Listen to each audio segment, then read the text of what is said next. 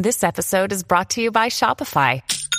Forget the frustration of picking commerce platforms when you switch your business to Shopify, the global commerce platform that supercharges your selling wherever you sell. With Shopify, you'll harness the same intuitive features, trusted apps, and powerful analytics used by the world's leading brands. Sign up today for your $1 per month trial period at shopify.com slash tech, all lowercase. That's shopify.com slash tech. Hello everyone and welcome to the Loopcast. I'm Chelsea Damon and today we are going to have a show on illegal arms trading and social media's involvement in it. So this is a very interesting topic and quite timely. We've had some discussions about this in the media and I'm very happy to have as our guest speaker Nic Jenzen-Jones. He's a military arms and munitions specialist and an analyst focusing on current and recent conflicts. He is also the director of Armament Research Services. So thank you so much for coming on the show as our guest to speak on this topic, Nic. Thanks, Chelsea. And for our listeners, I will tell you about Armament Research Services. It is a specialist technical intelligence consultancy offering expertise and analysis to a range of government and non government entities in the arms and munition field. So it's a very great research organization. I highly recommend going to their website. They have all kinds of reports on a lot of different topics, so we'll definitely post the links so you, as our listeners, can check out the rest of their work. But first of all, Nic, um, we recently, on April 6th, had a New York Times article that was published, which featured some of your research, and that was called Facebook Groups Act as Weapons Bazaars for Militia. And I read this, I know a lot of other people read it, and it really sparked my interest. Some of your work was quoted in this report, and you were quoted as well. So, first of all, how did you get into such an interesting and specialized research field looking at munitions and illegal arms trading? Well, I think, you know, to talk about this um, particular report, this started uh, way, way back in 2013. 2013 um, one of our confidential sources inside Libya uh, told us about people trading weapons online uh, via different social media and communications platforms. And since then, we've we've sort of been trying to gauge interest um, from different different potential clients and from people who, who want to understand the mechanics of this trade.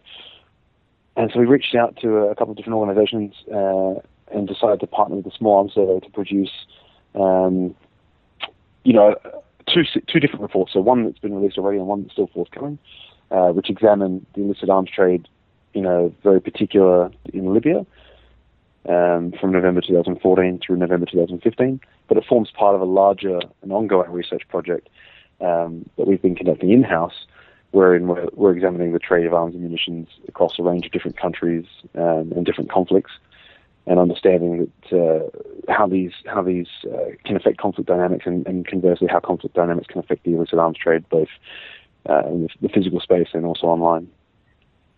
And as you mentioned, the New York Times article really focused on Libya and a little bit on Syria, but this is spread out between so many different countries. But before we get to that topic, I was wondering what kind of weapons and equipment are we seeing being offered um, in the social media sphere? Well, I mean, it's pretty diverse as you might expect. It ranges from the, the small arms, um, which include such weapons as, as handguns, self-loading rifles, uh, light machine guns, and so on, um, through to what we call light weapons, uh, which are, just by the name, sort of the heavier systems in, in that um, man-portable or team-portable realm. They can include grenade launchers, uh, heavy machine guns, anti-tank guided weapons, surface-to-air missile launchers, uh, MANPADS or man-portable air defense systems, and so on.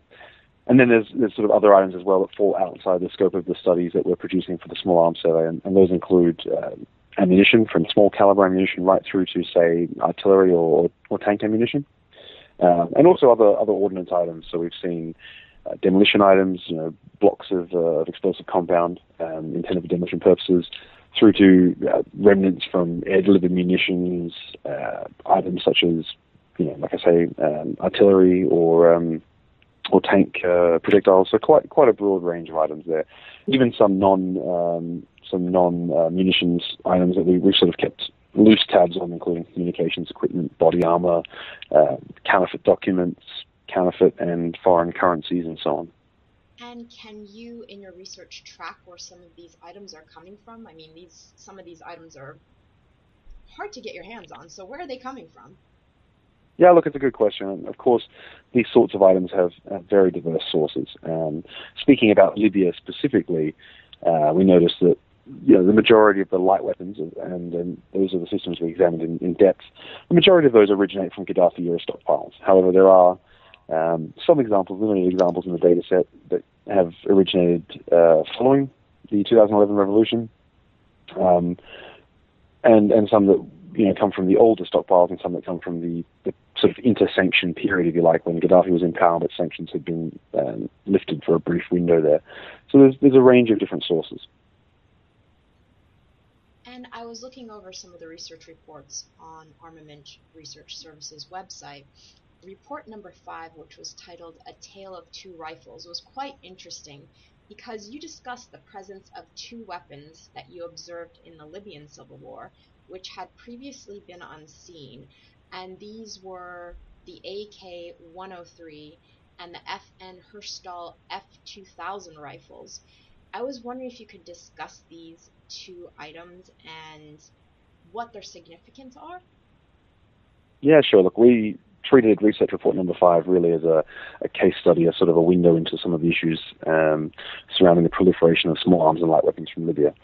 So I think it's fairly well understood, probably by your listeners and and uh, and by sort of the, the wider um, media audience, if you like, that Libya has posed a problem uh, in terms of the, the proliferation of small arms and light weapons uh, from from Libya and within the region and further abroad. So there's an understanding now that weapons uh, have, have, proliferated from Libya and, and have ended up in countries including Niger, Mali, uh, Algeria, Tunisia, Egypt, uh, Syria, Gaza, as we say. So there's there's a lot of um, there's a lot of sort of attention being focused on, on those types of weapons.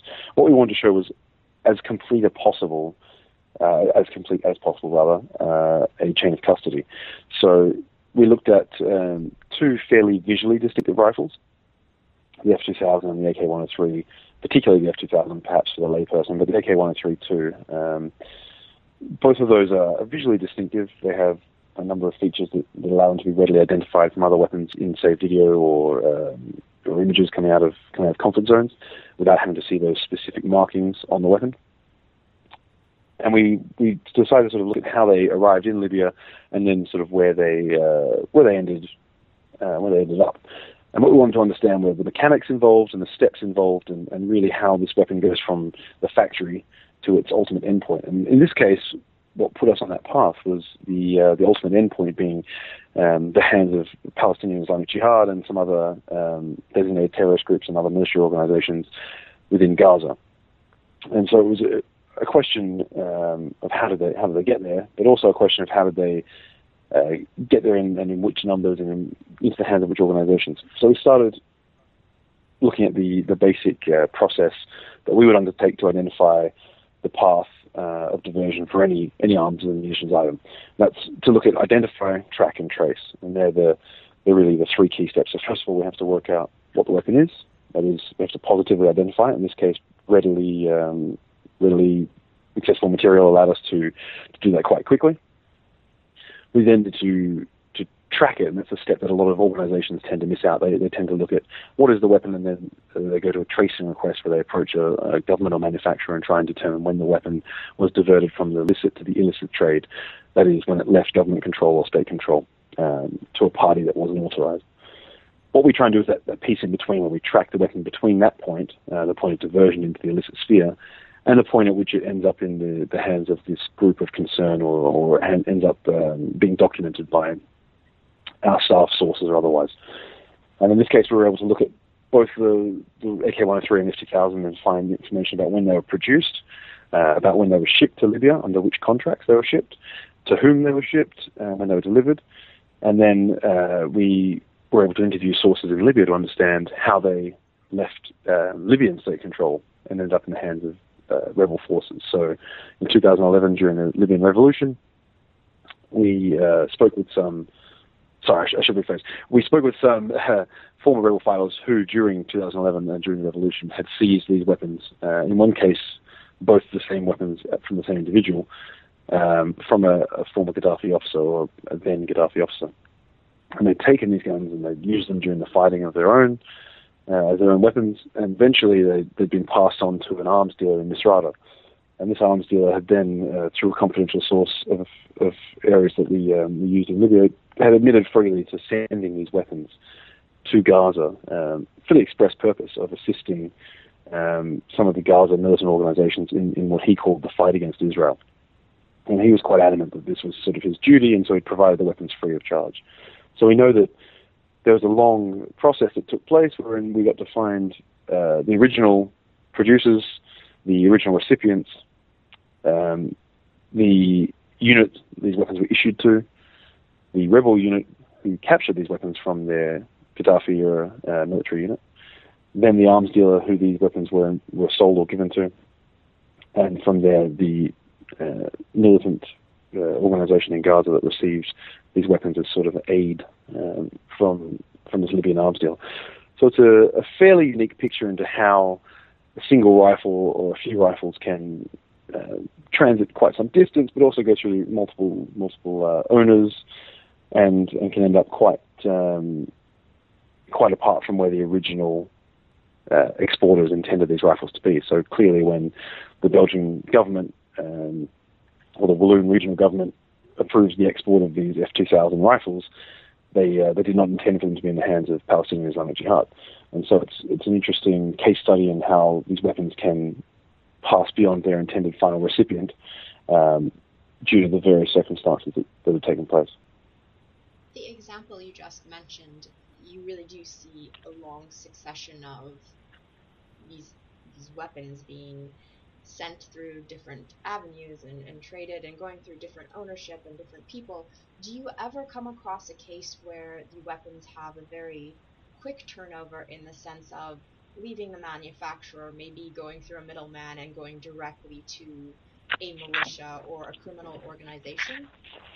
Yeah, absolutely. I mean, that happens as well. I think the, the Libyan example, though it, probably sounded long-winded in my description, is, is still a reasonably short chain, chain of custody. And we do see examples where weapons make their way up through the African continent, for example, via multiple militias uh, over a period of 20, 30, 40 years. So there are very long chains of custody, and there are, as you say, very short chains of custody where weapons are uh, exported and immediately handed on uh, to an unauthorized end user. One sort of more pertinent recent example, uh, we're aware that Bulgaria, for example, um, exported some AR-M9 and AR-M9F rifles to the UAE, uh, who then re-exported them, or rather transferred them without um, re-exportation authorization um, to non-state actors in in both Yemen and in Libya uh, during 2011 uh, Libyan revolution, and also more recently in Yemen with the um, the training of the Yemeni forces there. Now, we're not trying to make any moral or legal judgment. That's not the position of, of the company or, or my personal uh, sort of outlook, but purely from understanding the mechanics. I think it's very interesting to see that relatively short turnaround. On social media platforms, how are these sales conducted? Is it on a first come first serve basis? Is it in an auction similar setting to an auction? Are they sold to the highest bidder? Like how does it work? Okay. Uh, well, look, there are a couple of different ways in which in which these platforms function. It depends, obviously, on the, the platform itself, but also on um, the particular group or page that's involved, and in, in some cases, just on the whims of the seller uh, or the buyer. But generally speaking, an item will be posted, uh, advertised as, as being for sale or for trade, and sometimes the price will be uh, set as sort of an asking price. But these tend to be um, fairly fairly fluid and tend to be negotiated. Uh, so sometimes we see a public, uh, almost like a public bidding war, where people will post, uh, you know, different prices and, and, and try and uh, try and sort of jockey for the right to purchase the item. But more commonly, we'll see um, just notes to say that a, a private message or a, a, phone number to say that they should contact contact the you know the seller via phone. And we see people to say say posting up the, the statement saying they've contacted the seller. And so when we when we looked into this a bit further and we interviewed um, nearly a dozen uh, confidential sources in Libya who were involved in the, the online illicit arms trade, as well as a few who had some sort of background knowledge. Uh, the more we, we dug into this, the more found that, as we'd initially suspected, the posts were mostly advertising to show that the weapon was available and to provide the contact details or the preferred method of contact. And then the real negotiations tend to take place via secure messaging apps or uh, via text message. And once a buyer is achieved for a certain weapon, how are the transitions of monies done? Is it also through a social media platform or is it hand delivery? How does that work? in Libya, and uh, again, this is sort of the, the last comment on this. I'll, I'll, keep restricted to Libya because they're the reports that will be publicly available shortly. Um, in Libya, it's almost entirely done in cash. There was some discussion about different online forms or electronic forms of payment, but the, uh, the overwhelming majority of sales were conducted uh, were finalized in person in cash, cash for goods. Um, what's an interesting observation, for example, is that we noticed the trend towards exchanging the goods for cash, uh, in some ways, was perhaps bringing um, a, almost a measure of safety to the arms trade. Some of the some of the confidential sources we spoke to expressed a concern that when they went to purchase from a conventional black market location, they'd have to go to somebody's house or a warehouse or somewhere uh, where they're not necessarily safe or known to be, and someone's sort of out of the way. With, with the majority of these sales being conducted um, via social media and, and, communications platforms, the exchanges are usually taking place in a semi a semi public or a semi private location. So you know, an alleyway or a parking lot or something that sort of people are within earshot or, or within sight, but not necessarily immediately uh, next to the buyer and the seller. So one of the sources we spoke to had, had kind of you know rather wryly commented that there was some added measure of safety um, to conducting that, that, that business online, even though you might not know the seller or vice versa. And then reading over the article and reading over some of your research, this question came up into my mind, and that was Have you seen cases where sales have been made and maybe the buyer has produced money and, and paid for this item, but they haven't received the goods? So I guess you could call it a fraudulent sale. I mean, you've mentioned now that a lot of the transactions are done in person, but in a public place as well. But realistically you're not going to go and hand someone a rocket launcher in the middle of the public. So so how does that work? well, no, I mean even in those cases, you know, even with the larger rifles, and we, we had a confidential source we spoke to who bought several rifles at once, and they just pulled their cars up alongside each other and, and transferred them in bags, you know, from the trunk of one car to the other. So there wasn't a you know too much fanfare about it. In another case, you know, a seller said, sorry, a buyer had said that he had to go to the seller's uh, a warehouse that the seller owned um, for for an entirely different business, but they conducted the business there. So it's not you know a universal rule. But in terms of fraudulent sales, no, um, not that we saw explicitly in the, the monitoring that we did. We did see one example in a group where um, someone posting a weapon for sale had basically been called out by other other members of this uh, this online group say that what he sells is rubbish and junk, and he did a very bad job of you know, putting it together or whatever it was. I think this was a, a particular um, Turkish hunting shotgun, and so there was there was some concern over the quality of what he was selling. Uh, so there's there's been that sort of consumer feedback, if you like, but there hasn't been in the the period of monitoring that we conducted, anyhow, any express open uh, accusations of fraud. Looking at sales in general of illegal arms, is there a way of coming up with an estimate of how many illegal arms sales you think take place per year? Uh, and I guess you could use the Libya example as well.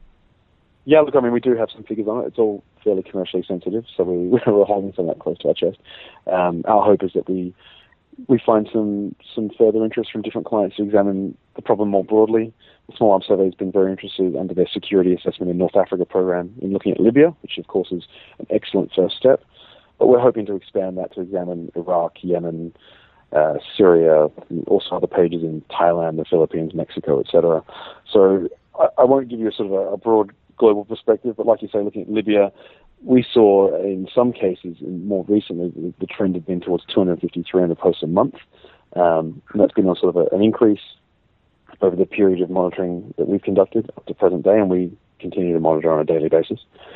But there's also a, um, I think, a, a broader statistic, which is I can I can share, which is to say we have an estimated 6,000 posts from the Middle East and North Africa region, um, and that to sort of put that in context, that's from a focused monitoring period on Libya, plus additional monitoring after that period, and then sort of an ad hoc monitoring of uh, Yemeni and Iraqi groups uh, and Syrian groups. So the, the, the figure, the true figure, if you like, I would I would say is likely to be much higher. And then looking at the New York Times article, there's a quote that I'd like to, or there's a piece in it that I would like to quote, which is interesting, especially here in the States. I'm sure a lot of people would like to know more about that.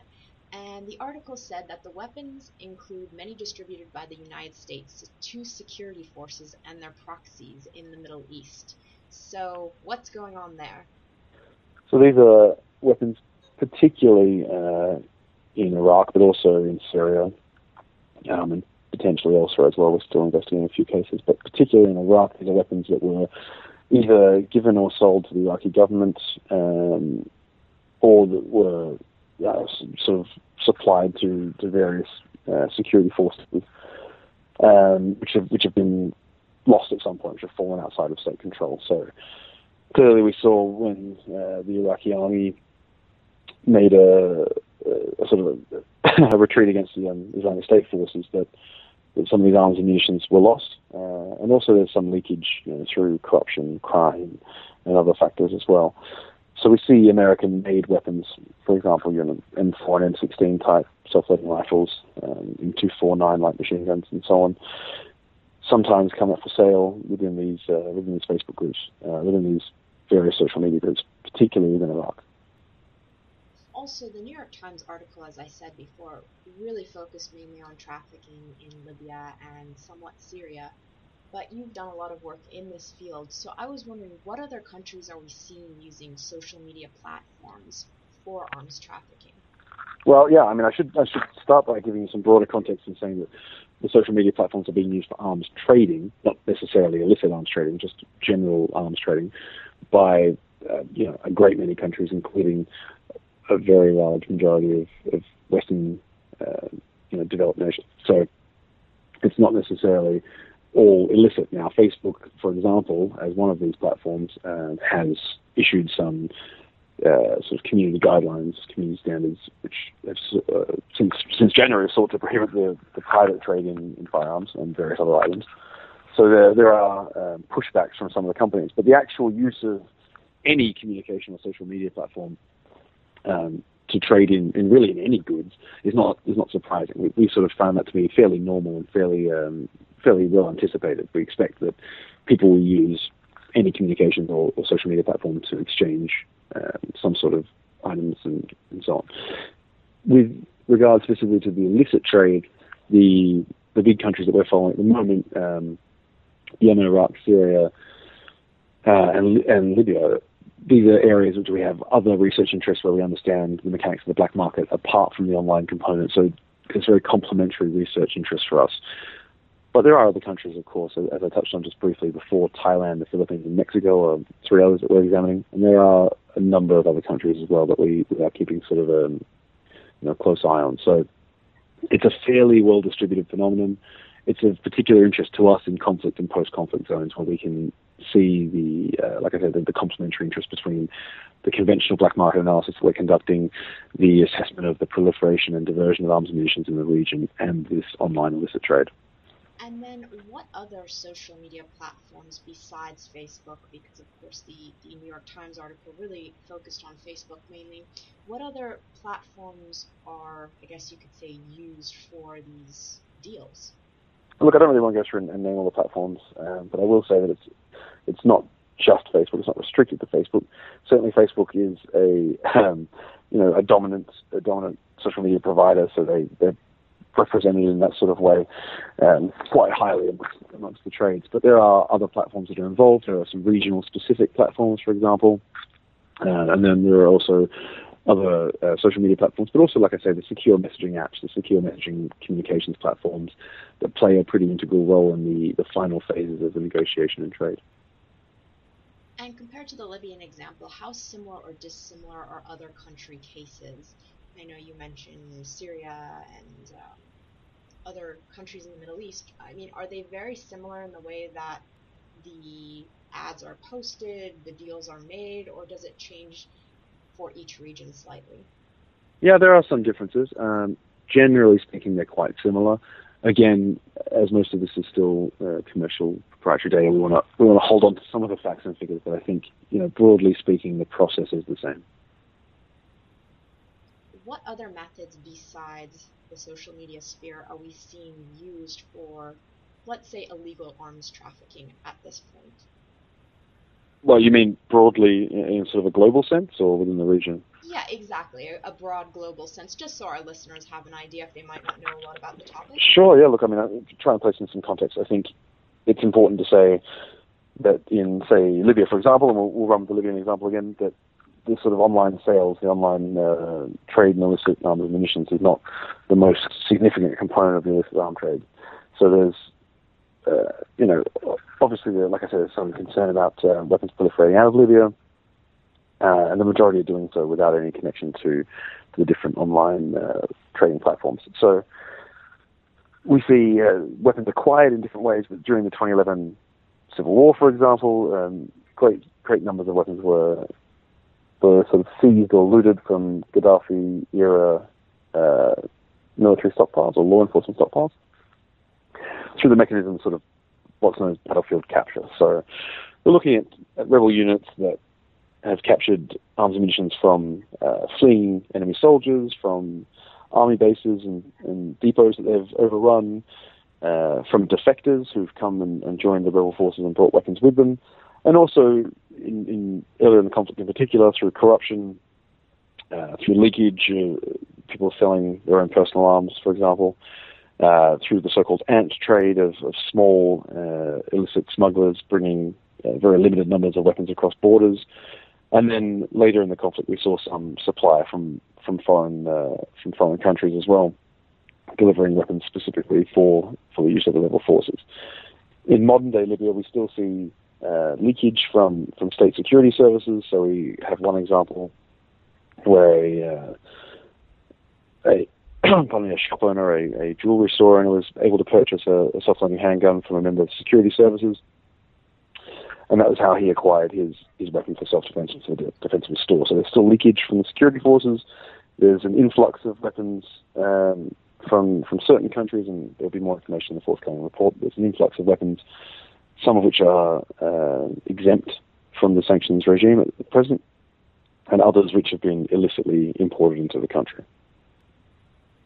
And looking at your current research and the current stats and everything, proportionately, who are these weapons going to? Is it mainly militia groups, terror groups, potentially organized crime, or do we have more on an individual basis, people needing some sort of weapon to protect themselves?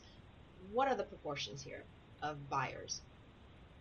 Well, the overwhelming majority uh, are private individuals seeking arms and munitions for different different reasons, but, but usually for self-defense or for defense of a business.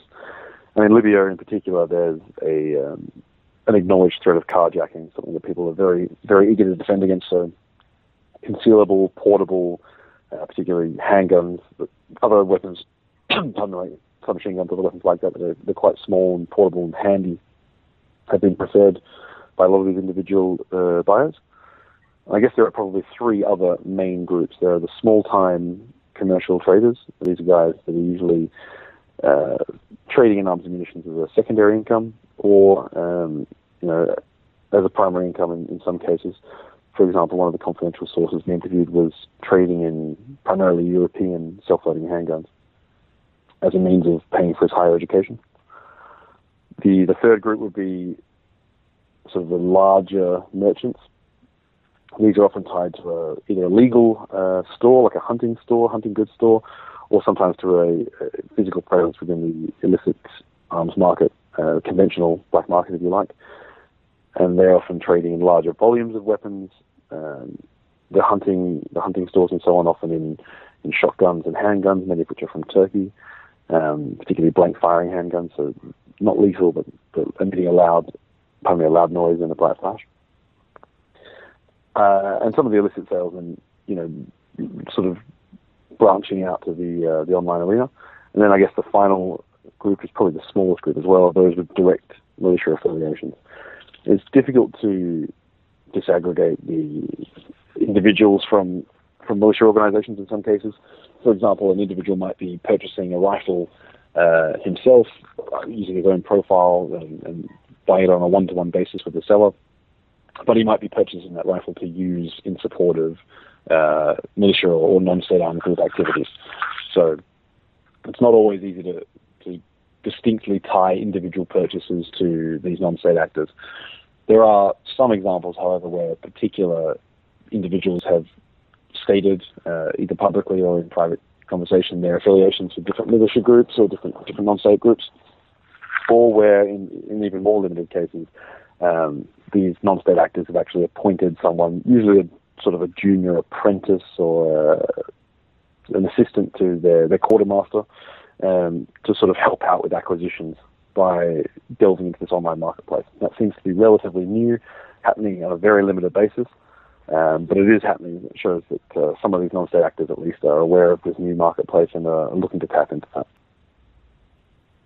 As we're talking about weapons and the illegal versus legal weapons, looking at the Libyan case, this is something that just popped into my head that makes me curious.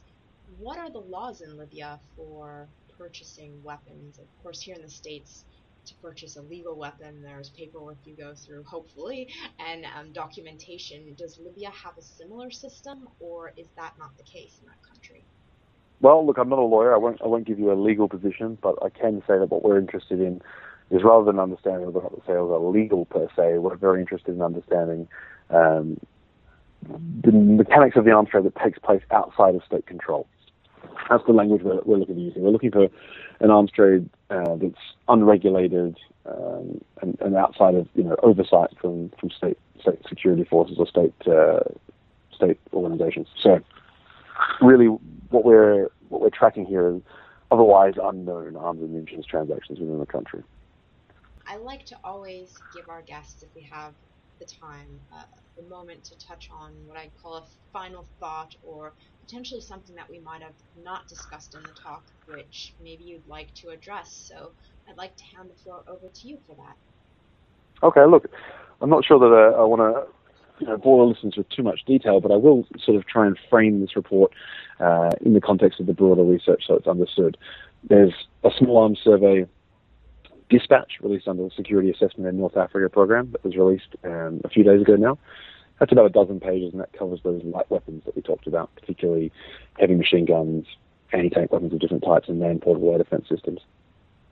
In about two months' time, perhaps three, we've got a longer form report coming out. It's about 100 pages in length, and that examines small arms and light weapons more broadly. In fact, that examines 1,346 individual trades uh, or attempted trades over the one-year monitoring period.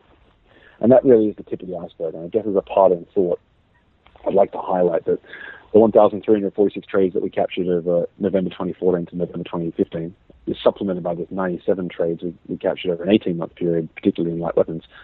It's just a drop in the ocean. Uh, there are thousands and thousands more of these online trades that need to be studied so we can better understand it.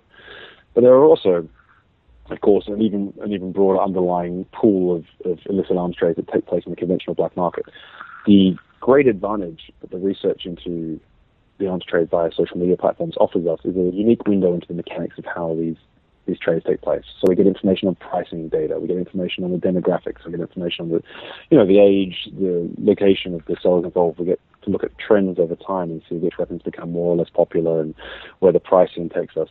We look at ammunition, for example, and how it relates or, or doesn't relate to the price of the different arms themselves. So I think, if anything, uh, as a parting thought, I'd like to leave your listeners with.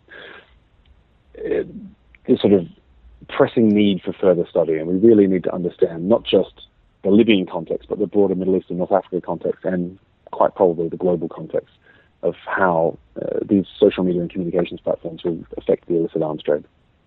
Well, thank you so much for coming on the show to discuss this very interesting topic. And as I mentioned, we'll definitely post a link to Armament Research Services, and our listeners can look at all the fantastic reports you have on your site and that you've done. So thank you so much for coming on the show, Nic. It was my pleasure, Chelsea. Thank you.